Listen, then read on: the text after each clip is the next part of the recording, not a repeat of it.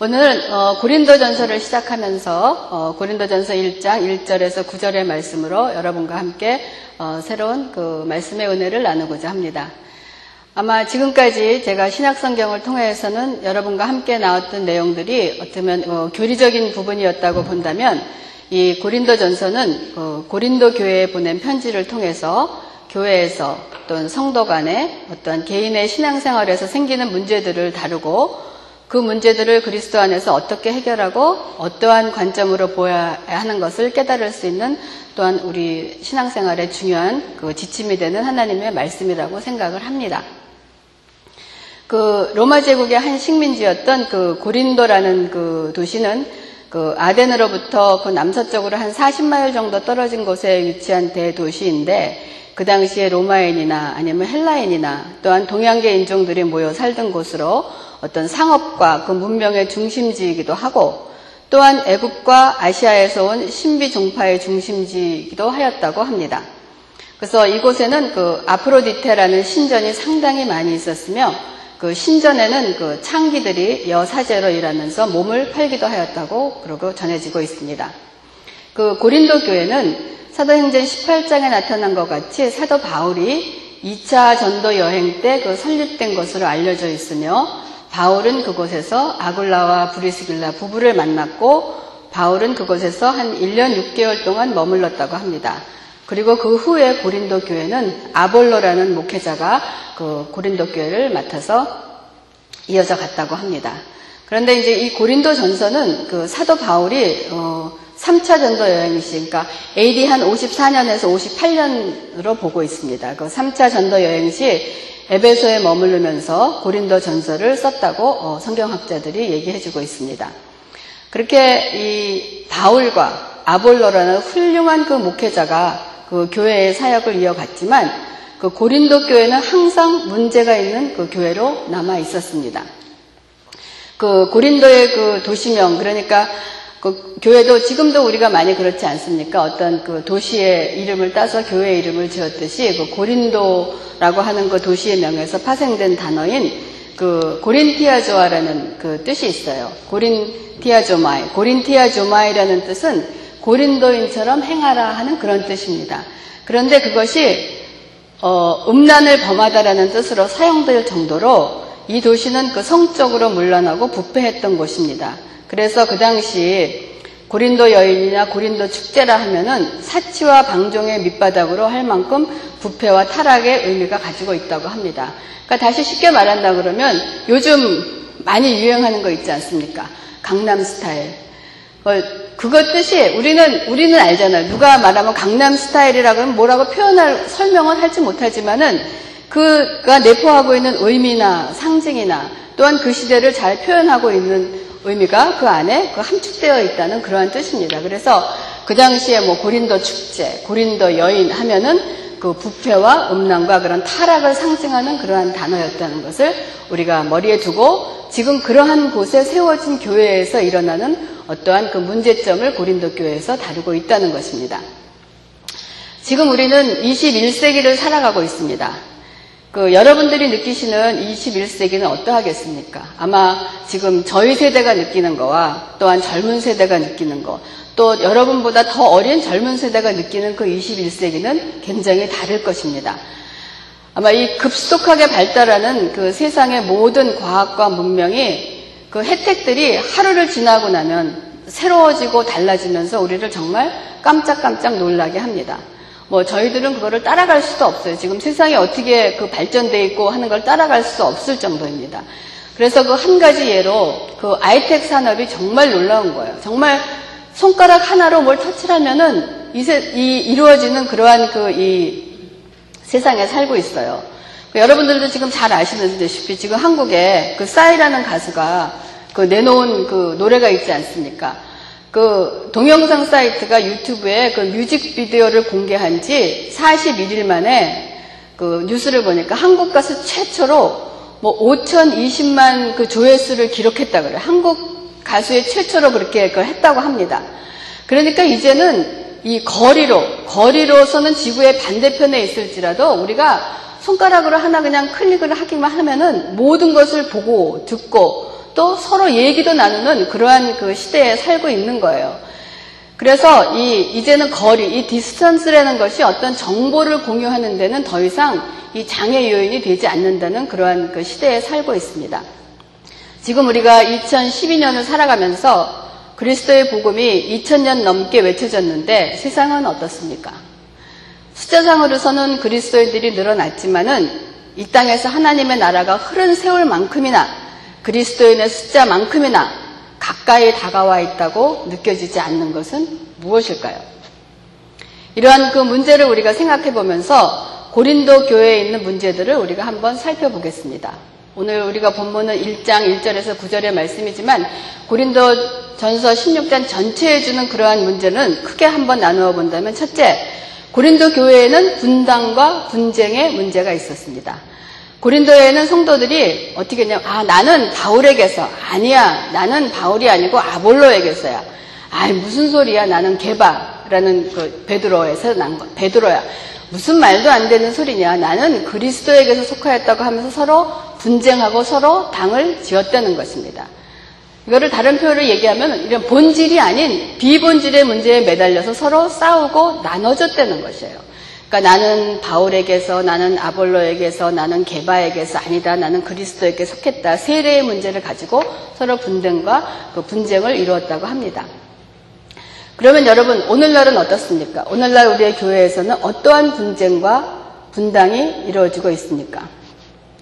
한 가지 만약에 예를 든다면 어떤 사람은 아 목사 목사파다 이거 뭐 바울파다 아볼로파다 하는 거나 마찬가지 어떤 사람은 아 장로파다 어떤 사람은 원로 목사파다 어떤 사람은 담임 목사파다 하는 분파가 교회에 일어나고 있는 거예요 그래서 특히나 저는 그걸 찾아봤어요 그 원로 목사라는 것이 어디로부터 기원을 했는가 이것이 무엇을 기준으로 해서 원로 목사라는 것이 있는가 성경에서는 저는 찾아볼 수가 없어요. 성경에는 원로 목사라는 것이 없어요. 담임 목사라는 것도 없습니다. 그래서 어떤 사람이 그 원로 목사의 그 기준은 무엇입니까? 그랬더니 대답을 해놓기를 어떤 목사가 교회를 개척을 해놓고 그거를 어느 기간이 지나서 은퇴가 하게 되면은 그 사람을 원로 목사라라고 하는 것이 자격이 주어집니다라고 얘기하는 거예요. 그렇다 그러면은 교회의 주인은 누구십니까? 그러면 자기가 개척을 해놓고 어느 시간이 지나서 다른 후임 목사가 오는데 자기가 거기에 담임 원로 목사가 된다는 것은 어떠한 그 주인을 주장하는 그러한 일이 아니겠습니까? 근데 성경에는 예수님도 고백하셨지만은 교회의 주인은 하나님이시고 예수님이 교회의 주인 되시는 거예요. 근데 내가 교회를 개척했기 때문에 내 것이기 때문에 내가 은퇴를 하고 나도 내가 원로 목사의 자리에 있겠다 하는 것은 우리가 세상에서 보여주는 재벌 기업하고 다를 것이 뭐가 있겠습니까? 재벌 기업 회장에 물러나서 내가 자녀에게 물려주면서 내가 주인이라 하는 그러한 세상적인 시스템과 다를 것이 없다는 것입니다. 그래서 이러한 그런 분쟁들이 실제적으로 오늘날에도 일어나고 있다는 것입니다. 그래서 제가 어, 느한 기사에서 이 교회 이름과 실명은 말씀드리지 않겠지만은 이 기사 내용을 제가 한번 해봤어요. 한번 여러분 잘 들어보시. 이게 오늘날의 현재 우리 우리의 생활에서 일어나고 있는 것입니다. 이게 한국에 있는 어떠한 교회의 사례인데 최근에 일어난 일이에요. 예우금 25억 원, 매달 후임 담임 목사 생활비의 70%에 해당하는 금액 지급, 별도 사무실 마련, 담임 목사 시 사용했던 차량 및 주택 제공, 정년 연장을 위해 교단 탈피까지 시도했던 어떤 어떤 교회, 어떤 어떤 원로 목사에게 교회가 주기로 결정한 예우 내용이다. 지난해 12월 17일 당회로부터 예우 관련 결정권을 위임받은 장로회는 예우금과 더불어 교회 운영에 관여하거나 영향력을 행사하지 않을 것과 1년간 교회를 떠나 안식 기간을 보낼 것 등을 YY 목사의 거취와 역할에 관한 사항도 의결했다라는 기사입니다. 지금 이것이 오늘날 교회 안에서 일어나고 있는 일들 중에 하나인 것입니다. 하나님은 살아계십니다. 여러분 믿으십니까? 만약에 살아계신 하나님을 믿으신다면 지금 우리가 하고 있는 이 일이 그대로 하나님 앞에 펼쳐져 있다고 생각을 한다면 어떻게 하여야 하겠습니까? 원로 목사다. 은퇴를 피하기 위하여 교단을 탈퇴한다. 예우를 할 터이니 교회 일에 참견하지 말라. 25억 원이다, 30억이다 하는 이것이 도대체 무엇입니까?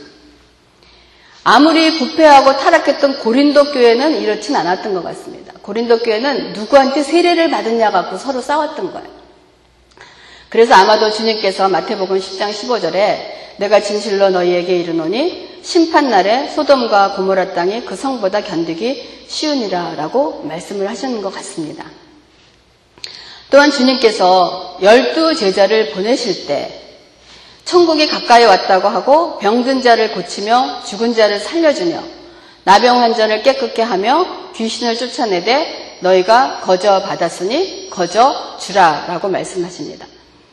너희 전대에 금이나 은이나 동을 가지지 말고 여행을 위하여 배낭이나 두벌옷이나 신이나 지팡이를 가지지 말라. 이는 일꾼이 자기의 먹을 것 받는 것이 마땅함이라 라고 얘기를 하고 있습니다.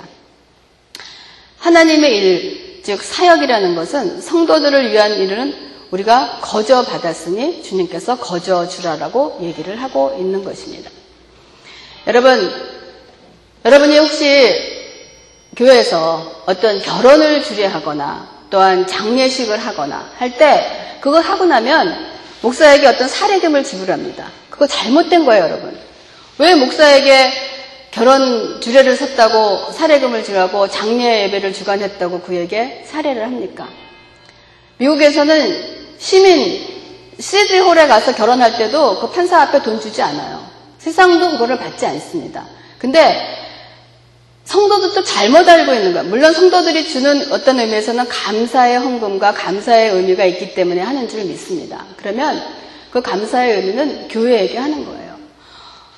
우리가 주례를 할 수 있고 장례를 할 수 있는 권한이 어디에서 온 것입니까? 하나님이 주의 종에게 맡기신 거예요. 그래서 그것은 거저 받았으니 그러한 거저 주려는 거예요. 그리고 한국은 특히 뭐 아이들이 오면 돌잔치를 하고 백일 잔치를 하면서 음식점에 사람을 불러다가 음식을 놓고 거기다 목사를 데려다 놓고 뭐 예배를 드리고 그냥 구석에서 아멘 하면서 그 하면서 그러한 잔치를 합니다. 여러분 그런 데는 목사 추정하지 마세요. 그냥 돌이고 생일이면 그냥 기뻐하는 거지 꼭 목사를 데려다가 거기다가 그거를 해놓고선 또 거기다 봉투에다가 챙겨주고 하는 일은 잘못된 거예요.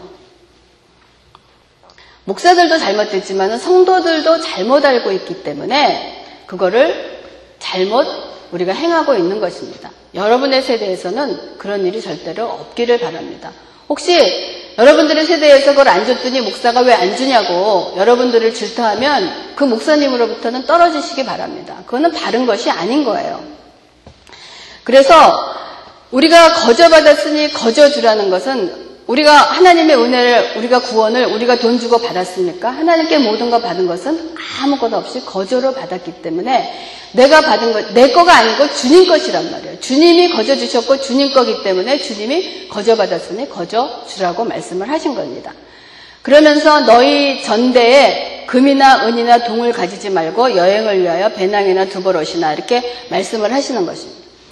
제가 이 말씀을 준비하면서 저에게 그 저희의 삶 속에서도 사실 어려운 일이 있습니다. 근데 저희 딸들이 그 아빠한테 그런 얘기를 해요. 저희 남편한테 아빠가 그, 그 특허를 받은 그 쇼핑 카트가 뉴욕에 가도 어디 가도 그냥 너무너무 쉽게 눈에 띌 수가 있는데 난 아빠가 밀리언에어가 안 된 것이 기적이라라고 애들이 얘기를 하고 있어요.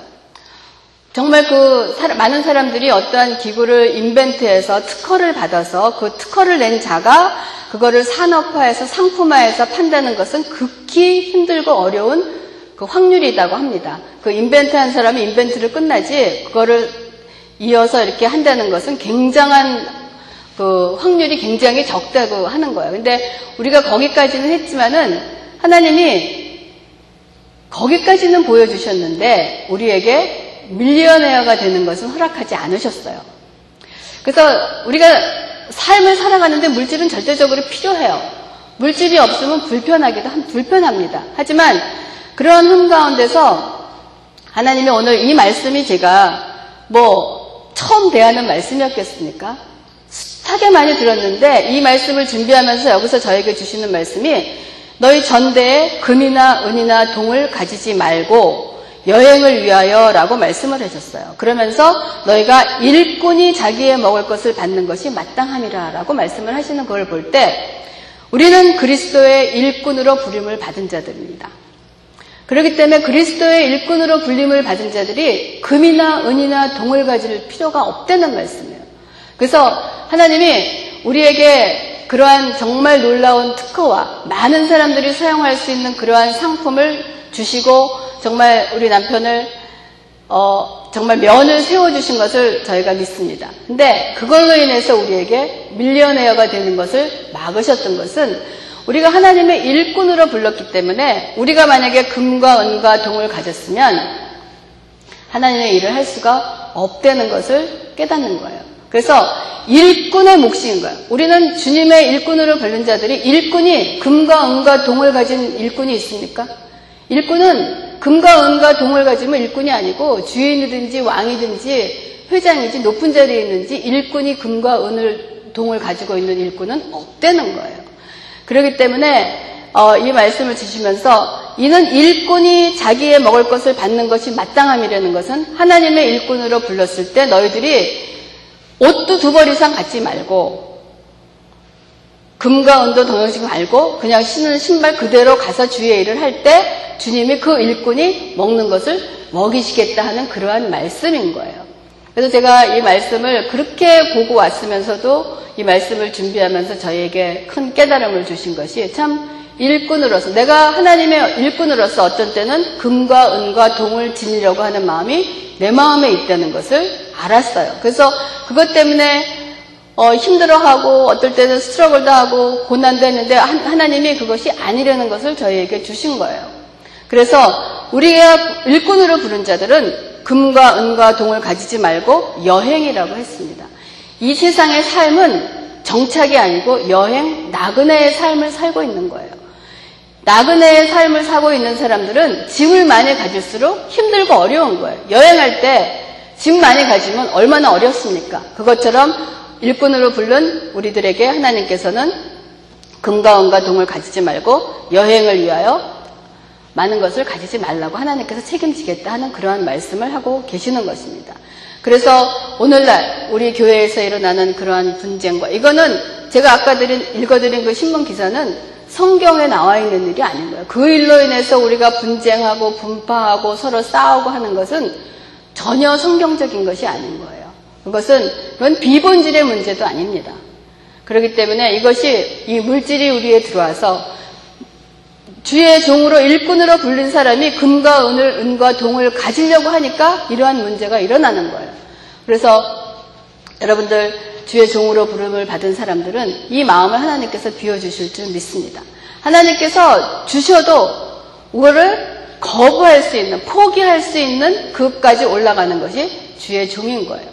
예수님께서 이 말씀을 준비하면 생각하면서 왜 예수님께서 내가 힘들고 어려울 때 내가 왜 힘들고 어려운가를 생각해 보니까 내가 나른 사람하고 비교를 하는 거예요. 그 비교의 대상은 누구냐? 나보다 나은 사람과 비교를 하고 있더라고요. 그러니까 내가 고난을 받을 수밖에 없고 힘이 들고 불평이 생기고 불만이 생길 수밖에 없지 않겠습니까? 근데 그것이 얼마나 잘못된 것을 제가 깨달은 거예요. 왜 주님이 이 땅에서 사역을 하시면서 주님의 말씀에 주님은 우리가 주님을 본받는 자고 주님의 사역으로 부르고 주님의 일꾼이면 주 대신 그분을 바라봐야 되는데 그분을 바라보지 않고 다른 사람을 바라봤던 거예요. 근데 주님은 우리에게 말씀하십니다. 새도 봉오리가 있고 여우도 굴이 있는데 인자는 머리 둘 곳이 없다라고 말씀을 하신 거예요. 그러니까 내가 본받아야 될 그 주님의 생활은 아주 밑바닥이고 밑바닥인 거예요. 그랬을 때 머리 둘 것도 없는 그 주님에 비하면 저는 사실 머리 둘 곳이 주님보다 얼마나 화려하고 많습니까? 이거를 그냥 문자적으로 뭐 옷을 한 벌 이상 당기지 말라 하는 것을 문자적으로 비유한다면 정말 주님보다 제가 얼마나 많은 옷을 갖고 있는지 모릅니다. 신발 얼마나 많은 것, 주님에 비하면 제가 얼마나 많은 것을 갖고 있는지 모릅니다. 그렇기 때문에 내 삶에서 주는 어떠한 불평과 불만과 고난과 이것을 주님의 것으로 비교해야 되기 때문에 주님이 그러한 삶을 우리에게 보여주신 목적이 바로 그것이었다 하는 그런 생각을 하고 있습니다. 그래서 다시 힘을 얻으면서 여러분 저희들을 위해서 걱정하시지 마시고 정말 하나님이 부르신 그러한 일꾼으로 살아갈 수 있는 그런 목회자가 될 수 있도록 저희 부부를 위해서 기도해 주시기 바랍니다. 그리고 두 번째는 고린도 교회는 음행과 송사의 문제가 있었습니다.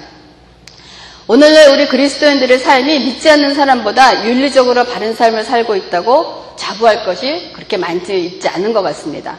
어떨 때는 오히려 사회의 그 비윤리적인 사건의 중심에 그리스도인들이 있는 경우도 우리가 볼 수 있습니다. 그래서 성경에서 의는 믿음으로 말미암아 살리라 했기 때문에 그리스도인들이 도덕과 윤리는 타락하여도 좋다는 것입니까? 아닙니다. 제가 강조해서 말씀드렸습니다만 만약 여러분들이 이렇게 생각하신다면 복음을 올바르게 이해하지 못하고 계시다는 것입니다. 정말 복음을 받아들이신 사람이라면 이제부터 여러분 마음대로 사세요. 라고 해도 절대로 마음대로 살 수가 없습니다. 왜냐하면 진정한 복음의 사람이라면 성령 하나님께서 우리 안에 계시는데 어떻게 내 마음대로 살 수가 있겠습니까? 절대로 그럴 수 없습니다. 만약에 여러분들이 하나님을 믿는다고 하면서도 아무런 찔림도 없이 마음대로 만약에 살 수 있다 그러면 그 안에 진리의 영인 하나님의 영이 계시지 않다는 것이 아니겠습니까? 또한 세 번째로 고린도 교회는 우상 숭배의 문제가 있었습니다. 그 헬라 문화권에 살던 이방인들에게는 제우스상과 아프로디테상이 그들의 우상이었습니다. 오늘날에도 우리의 삶에도 여전히 우상의 문제가 있습니다. 믿는 사람들 중에서도 상당수가 재물과 권력을 그들의 우상으로 삼고 그뿐입니까? 어떨 때는 무슨 때가 되면 점술가를 찾는 사람들도 있다고 합니다. 우리가 많은 정치인들 중에서도 그리스도인이라고 얘기하는 사람들이 많은데 선거 때가 되면 그 점술가를 찾아오는 그러한 사람들도 많이 있다는 거예요.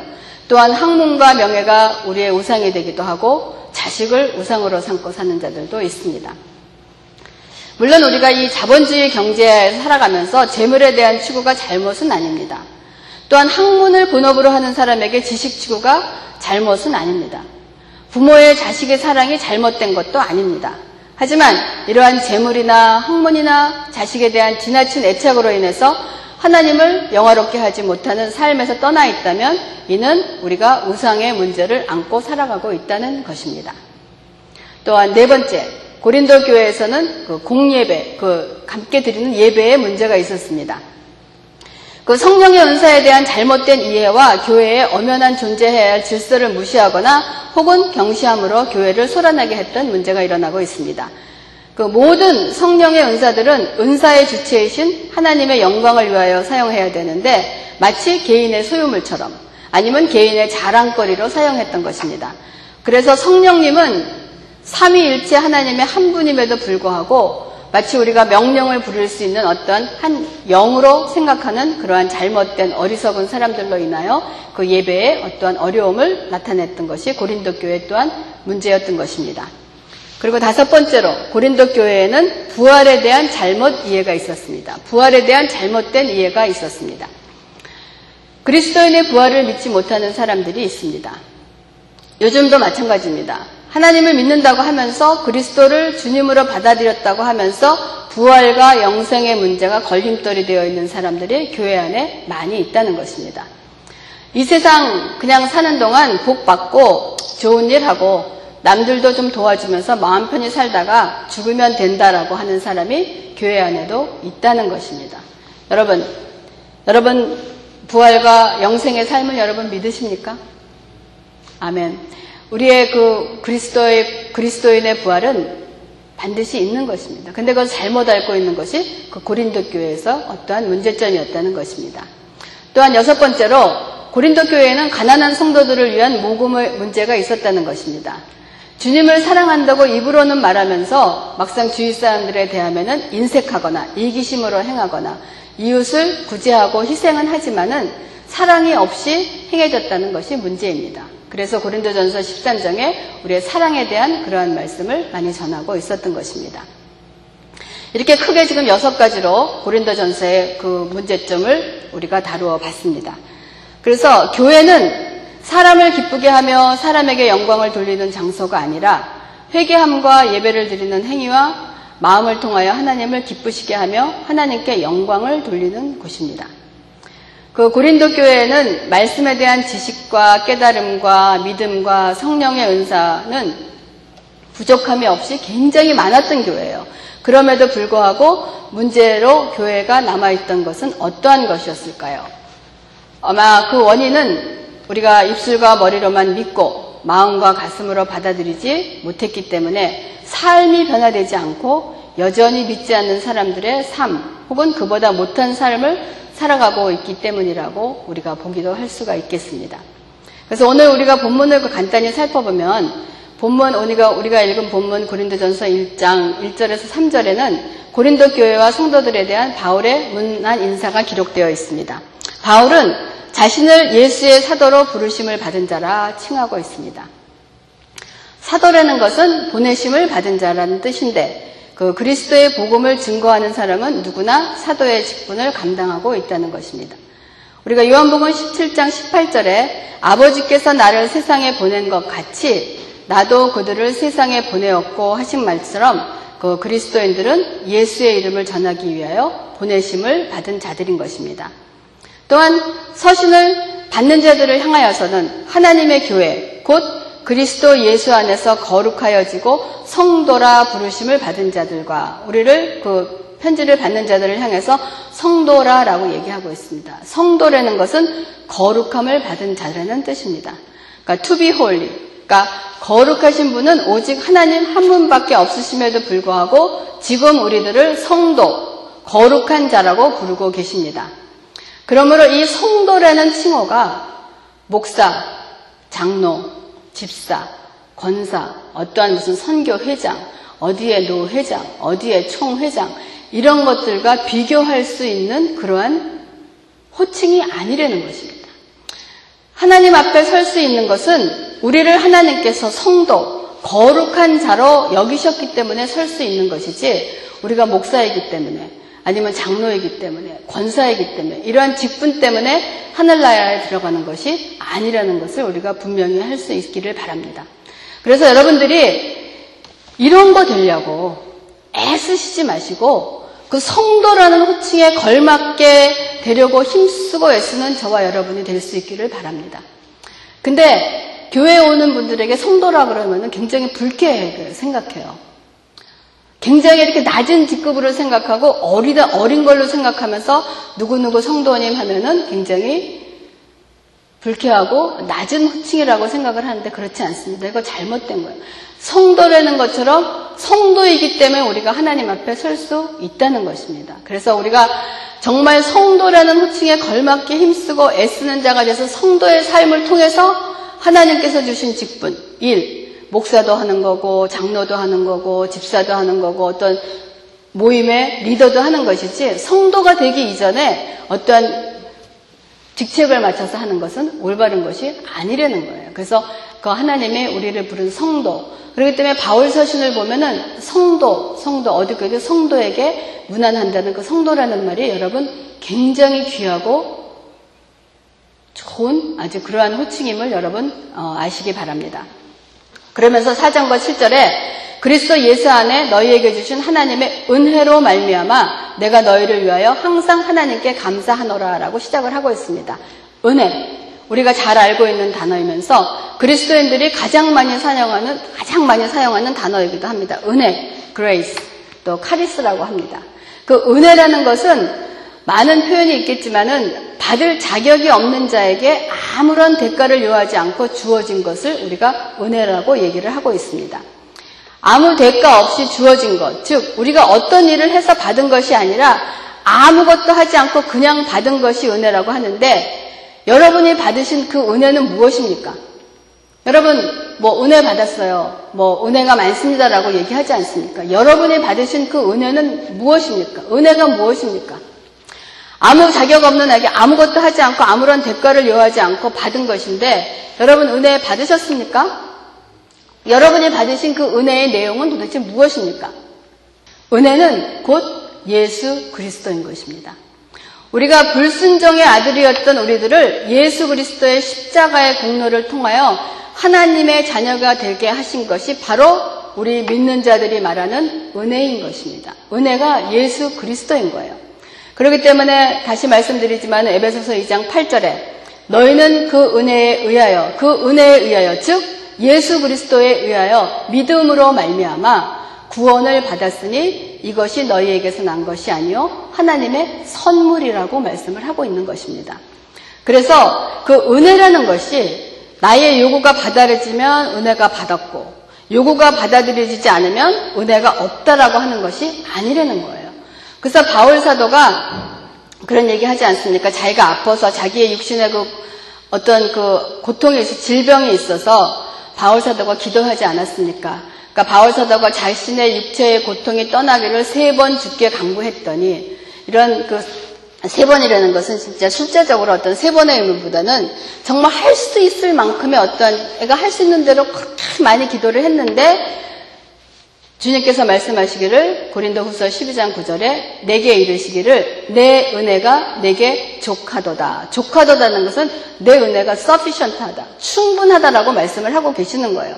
그러니까 다시 말씀을 드린다면 하나님의 은혜가 우리의 삶 속의 상황에 따라서 어떤 때는 많아졌다가 어떤 때는 적어졌다가 어떨 때는 은혜가 있는 것 같다가 어떨 때는 은혜가 없는 것 같다가 하는 것이 아니라는 것입니다.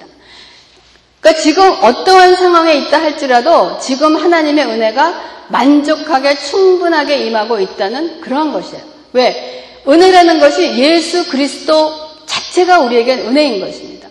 여러분이 예수 그리스도를 구주로 영접을 하고 여러분이 주님으로 삼아서 여러분 안에 예수 그리스도가 계시다면 그 은혜는 항상 충만한 것이에요. 내 상황이 힘들어도 예수 그리스도의 은혜는 충만한 것이요. 내 상황이 힘들지 않고 좋은 곳에 있어도 그것에 충만하다는 그러한 뜻을 말씀하고 있는 것입니다. 그래서 하나님의 그 은혜의 궁극적인 목적은 하나님의 백성을 하나님 백성답게 만드셔서 영원한 천국에서 함께 사시는 것이 하나님이 우리에게 주신 은혜의 궁극적인 목적인 것입니다. 그러므로 우리 그리스도인들은 지금 그 충만한 하나님의 은혜에 의해서 하나님의 백성답게, 즉, 성도답게 성화되어야 가는 것이 하나님의 은혜를 입은 자들입니다. 그래서 우리가 그 고린도 전서를 앞으로 여러분과 함께 하면서 교회, 고린도 교회에 일어났던 그러한 문제가 오늘날 우리 삶 속에서, 우리 교회에서 또한 내 개인 개인 성도 안에서 일어나는 그러한 문제가 있는 것을 바라보면서 우리가 그거를 거울 삼아 하나님 안에서 회개하고 고칠 것은 고치면서 하나님의 성도답게, 하나님의 자녀답게 살아갈 수 있는 저와 여러분이 되기를 주님의 이름으로 부탁을 드립니다. 기도하겠습니다.